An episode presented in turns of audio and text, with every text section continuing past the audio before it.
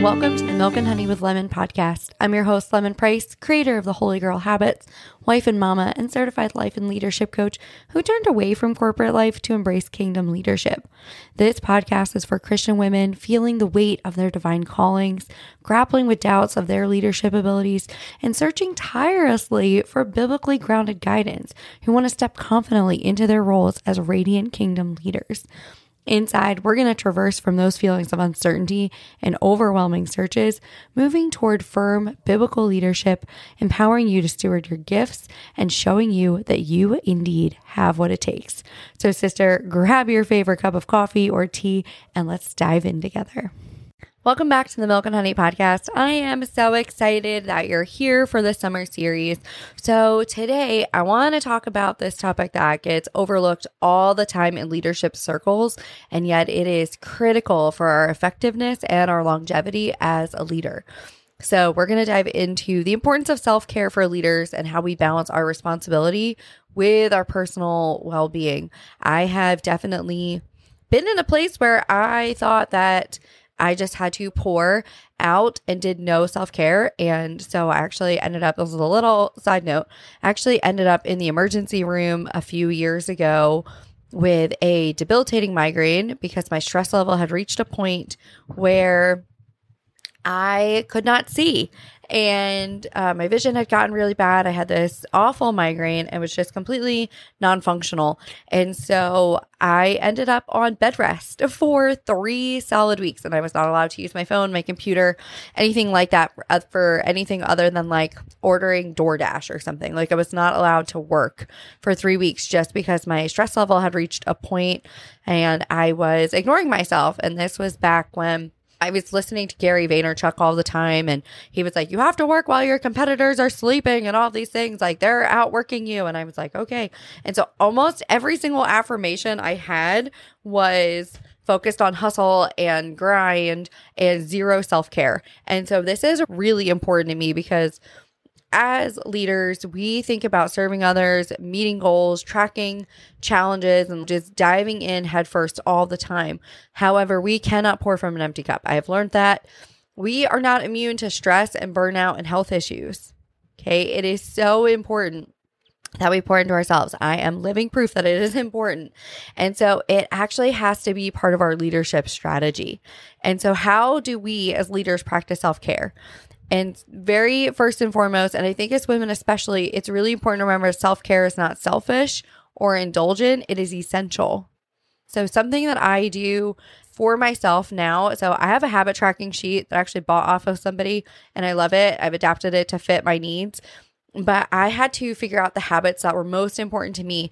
And so I've learned that I actually have to get up early. I have tried to sleep in, and it throws my whole day off actually when I sleep in. I did it the other day. I hated it. My whole day fell off. I didn't like it. And so I make it a point actually to usually get up about five in the morning.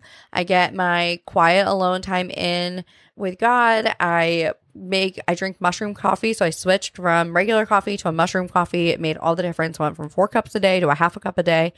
And I feel great.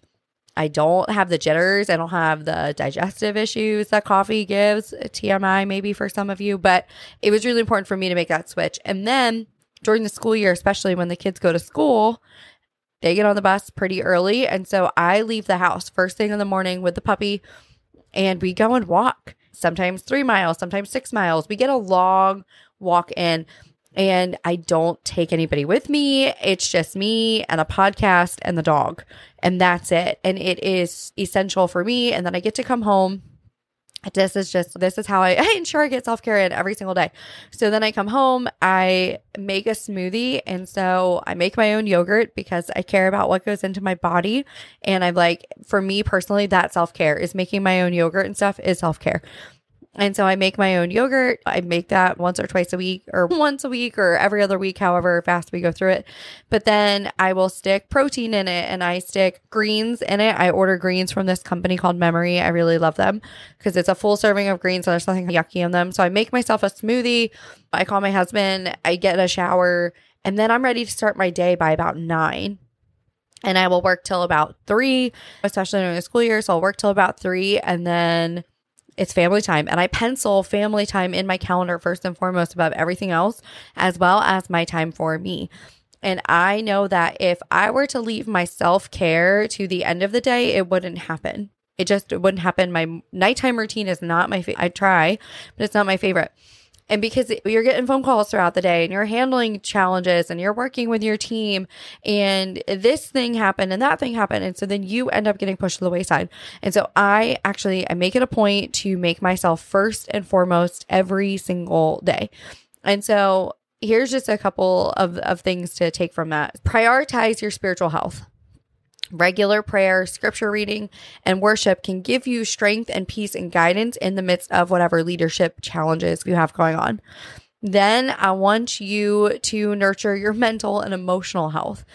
So again, meditation, journaling, therapy, taking some time to relax and do something that you love. Like I love personally, I binge watch everything on the Food Network. I love the Food Network or H G T V, the Magnolia Network. I love those things. And sometimes when I have lunch, I pencil lunch in every day. I have a scheduled lunch and nobody can meet with me during lunch. During that lunchtime, instead of talking to my hubby or something, I will sit and play Kanoodle. I really love Kanoodle. It exercises my brain in a different way. Or I will put on some show that I am watching on the Magnolia Network or catching up on something on the Food Network because it's, re- it's something I don't have to really think about and I can just relax. Or Project Runway. Y'all, it's the summertime. Project Runway is on. That's kind of my jam. So take some time for your mental and your emotional health. Then I also want you to prioritize your physical health. Regular exercise, a balanced nutrition, adequate sleep are vital for our energy, our focus, and our resilience. Something that I did actually, and I didn't realize how bad it was. So I got myself a smartwatch a couple of months ago, and I noticed start tracking my sleep and I noticed I was getting really poor quality sleep. And so I had to look at that, that data. I love data. And I looked at that data and I said, okay, something is happening during the day and the output is bad. The output is bad for my sleep. And so we have to change the input here. And so then I started reading at night and so I put my phone down and I read at night. My husband and I, we read scripture together. I read him, read to him, we discuss. I'm taking care of my skin at night. I'm trying to put my phone down. I'm not uh, drinking anything caffeinated past a certain point in the day. And it has made all the difference. My sleep quality went from being like a sixty, where I was getting like, tw- at one point it said I was only getting like twenty to thirty minutes of deep sleep every single night. And now it's closer to two hours of deep sleep, right? And I'm in R E M sleep more. So all of these things because I had good data and I could make an adjustment. And it's made, again, all the difference in my productivity because I took the time to take care of myself. And then the last thing that I want you to do is set boundaries. You have got to learn to say no and to protect your time. And so you might have to delegate tasks. You might have to limit your work hours. You might have to ensure that there is time every week for rest and rejuvenation. Like I said, I block out my calendar in the morning. Nobody can talk to me in the morning and nobody can talk to me past about two forty-five in the afternoon. Nobody can have a conversation with me because I am prioritizing my family and the things that I need first. I actually have flex time built into my calendar every single day. There's an hour a day for flex time. So it might mean that I am making doctor's appointments during that time, right? I'm going to see the chiropractor. I am going to pick up my raw milk from my Mennonite farmer. So whatever it is, it's in my calendar. So that way I have flex time to do something for me every single day in the middle of my workday. It breaks up the day and I can come back really fresh and recharged. And so I want you just to remember that implementing self-care is not a sign of weak leadership. It is smart leadership. And so by taking care of yourself, you get to lead with more energy and focus and joy, which impacts positively the people that we get to lead. And so I want to thank you for hanging out with me. Again, this is a passionate topic for me. Most of these summer series episodes have been like five, six minutes. Y'all, I could talk about this all day long because it is something I'm very passionate about because I've lived it where I haven't taken care of myself and I've lived it where I have. And I can never go back to not caring for myself. And so make sure that you are making yourself a priority. I want you to reflect on your self-care practices and think about how you can better balance your responsibilities with your personal well-being. So until next time, y'all, we're going to talk about personal and spiritual growth for you as a leader. And I can't wait to see you then. Bye. Thank you so much for listening to the Milk and Honey with Lemon podcast. I am so grateful you were here. I hope this episode has helped you move from feelings of doubt and uncertainty towards stepping confidently into your God-given leadership role, fully equipped with biblical wisdom. If you enjoyed this episode, please take a second to rate and review. Each review helps us to reach and inspire more Christian women leaders just like you. Don't forget to share your takeaways, post it on Instagram, tag me anywhere you're on social media, and I'll see you next week.